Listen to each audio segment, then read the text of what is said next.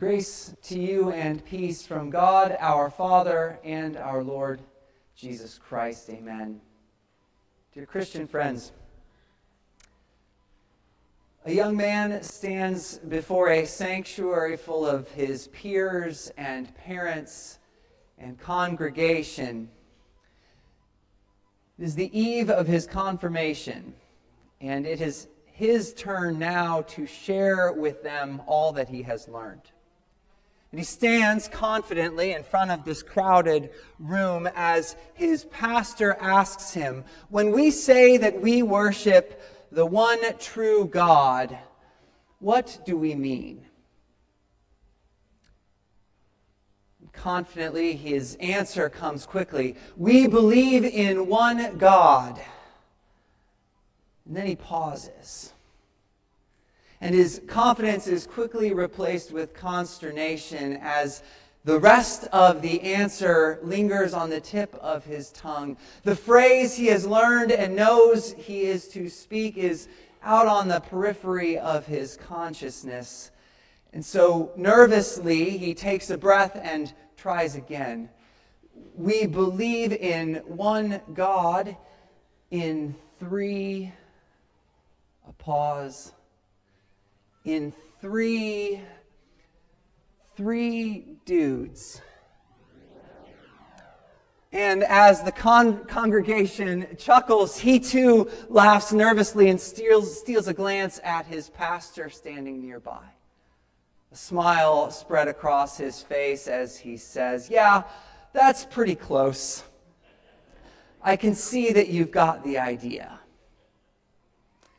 The triune God one God in three persons Father, Son, and Holy Spirit.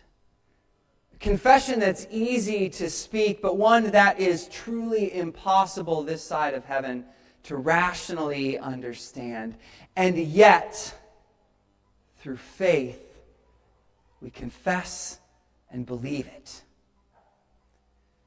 this Holy Trinity Sunday, it stands at the culmination of this season of the church year where we celebrate the time of Christmas and the time of Easter.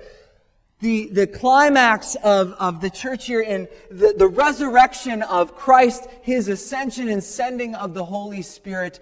And before we enter into this time of the church, this time of growth in Christian life, we reflect on the mystery and the majesty that we just confessed.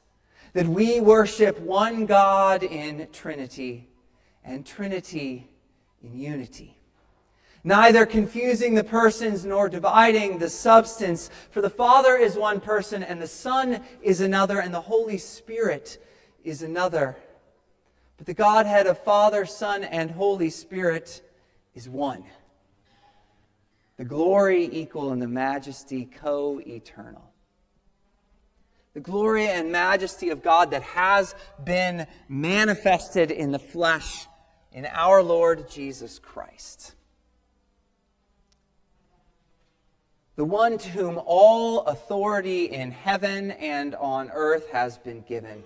Jesus, who is at the same time both God and man. He was sent by the Father into the world, fulfilling all the scriptures. He was born Emmanuel, God with us, the promised Christ who would rule on the throne of David over his kingdom forever. Jesus, the Son of God, who has accomplished all things necessary for our salvation. The astonished people as he taught as one who had authority in and of himself. And with this authority, he healed the sick and the lame, and he cast out demons. Miracles which evidence that he had authority even to forgive sins. Jesus, raised from the dead by the power of the Spirit of God, shares in the glory of the one divine name name of the Father and of the Son and of the Holy Spirit.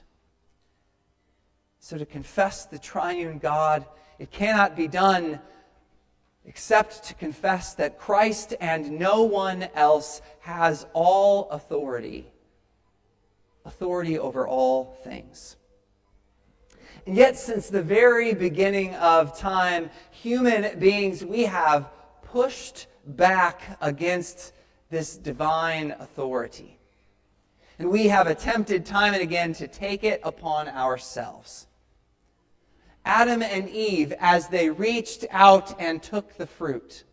Abraham and Sarah, as they took matters into their own hands and conceived with the help of her maidservant Hagar. The Old Testament kings, as they persecuted the prophets who spoke God's word the religious authorities who condemned Jesus as a blasphemer. Examples of our desire to take the authority that is not ours and make it our own. A desire which unfortunately remains among us still. A child angered that they are not allowed yet another snack grumble against his parent. I can't wait to grow up and make my own rules, he says. A teenage girl, fully aware that she is not to leave the house that evening, nonetheless hatches a plan behind her parents' back to try and sneak out of the house once they are distracted by their entertainment. Adults who take to social media for the sole purpose of complaining about the events in their neighborhood, communities, or the decisions in Washington. Neighbors who converse over the barbecue, sharing complaints about their bosses and their children's teachers. The obvious problem here or the obvious uh, example here is that we want the authority that we don't have. But the obvious problem is that that authority does not belong to us. It has not been given to us. It belongs to Jesus. But perhaps, like myself, you're less likely to look to yourself as your own authority. But you turn to the earthly experts and they become ultimate authorities without us even knowing it. See, they have the knowledge to lead wisely, and so we trust them. They have education and experience to care for our needs, and so we trust them. They have a clear perspective, something that can help us see through the confusion of our day, and so we fear and we love and we trust in them. But while they have valid and expert opinions, they still have not been given all authority over heaven and earth. Because again, that belongs to Jesus. And this desire, this desire to be the authority, this began our human problem with sin and our continued misplaced trust and fear in things that do not have ultimate authority, they keep this problem alive from generation to generation. When Jesus walked the countryside, when he taught and healed, he challenged those who were claiming authority in his time. And a result, as a result, he was ultimately crucified and hung on a cross. And while he was hanging on that cross, bearing your sins and mine, it appeared as though the authority that Jesus claimed was not actually his. But in this moment of apparent weakness, when he seemed unable to come down off of that cross, in this time of apparent defeat, where he seemed unable to save himself or anyone else for that matter, it was then, in reality, that he ultimately expressed his true authority. For as he had said before, no one takes my life from me. For I have the authority to lay down my life, and I have the authority to take it back up again. Brothers and sisters, today know for certain that God the Father, through the power of the Holy Spirit, has made him both Lord and Christ, this Jesus whom you and I crucified.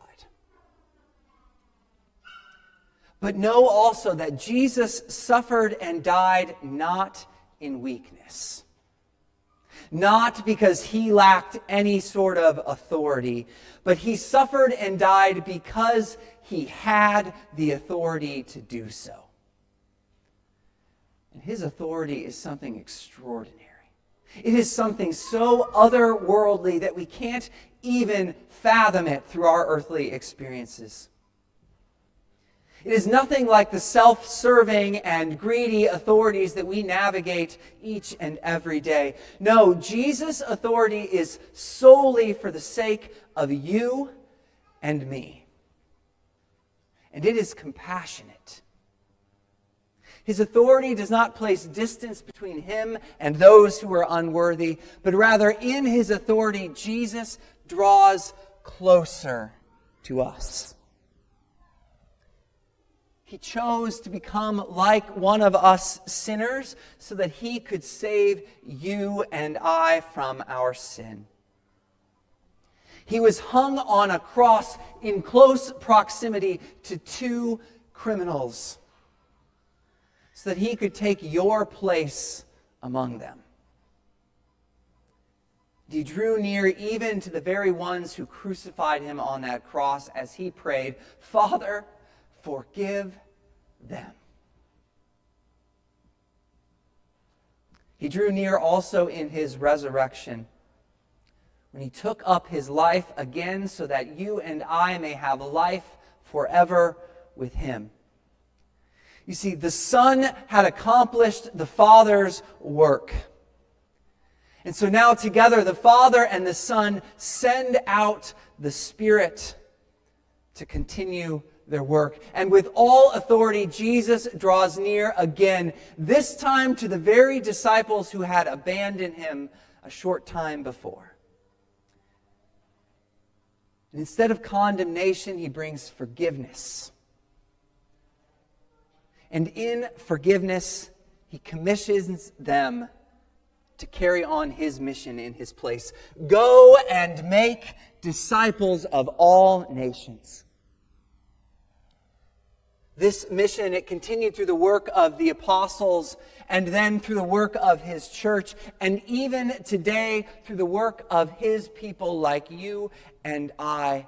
And he calls us as his church to draw near, to go out to anyone, to everyone, to the four corners of the earth, and love them and serve them and bring them to the places where God's word and his sacrament will shape them too to become followers of Jesus Christ. And we do this by baptizing into the one name of the Father and of the Son and of the Holy Spirit and teaching everything that this Son of God, Jesus, has commanded. And while there is so much to be done in the church, these two things, they are the foundation of all that we do. We baptize and then we teach. We teach and then we baptize. And in your Christian life, you remember your baptism and it draws you again to the Word of God that forms and shapes you into His disciple. And as you learn and follow this Christ, it draws you back to remember your baptism and the forgiveness that you have received within it. It's a beautiful rhythm. It's the rhythm of your Christian life. It's the rhythm of a disciple, one who lives under the authority of Jesus Christ, the Son of God who shares in this divine holy name. So, Jesus' authority, it gives you life through this very name.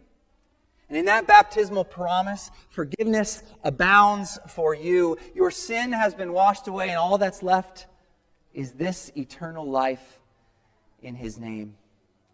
But Jesus' authority, it also holds your life together with one another. Yes, you follow Christ, but together, gathered as his disciples, Jesus forms you and I together through his word and his sacraments. And then he sends his spirit among us so that as we depart into our daily lives, we proclaim his name. We serve and we love according to Christ's call. But we cannot forget his final words, his very promise that, Behold, I am with you always, even to the absolute completion of this age. See, our triune God, He chooses to be present in your life, in my life, and in the life of His church forever. Throughout all of our days, no matter what we face, Jesus remains in authority over anything and everything that we experience. And with that authority, He draws near to you and me. He forms you by His word. He shapes you in the life of the church so that you live in obedience to all that He has commanded you and all that He has taught. And when you fail, because we all will, he draws near again and he reminds each and every one of us of the promise he made in your baptism that your sins are forgiven forever, and that you have life with Him. Life that comes through the name and the power of God's name. The name of the Father and of the Son and of the Holy Spirit. Yes, that's one God in Trinity, and Trinity in unity for you and me. In that holy name we pray. Amen.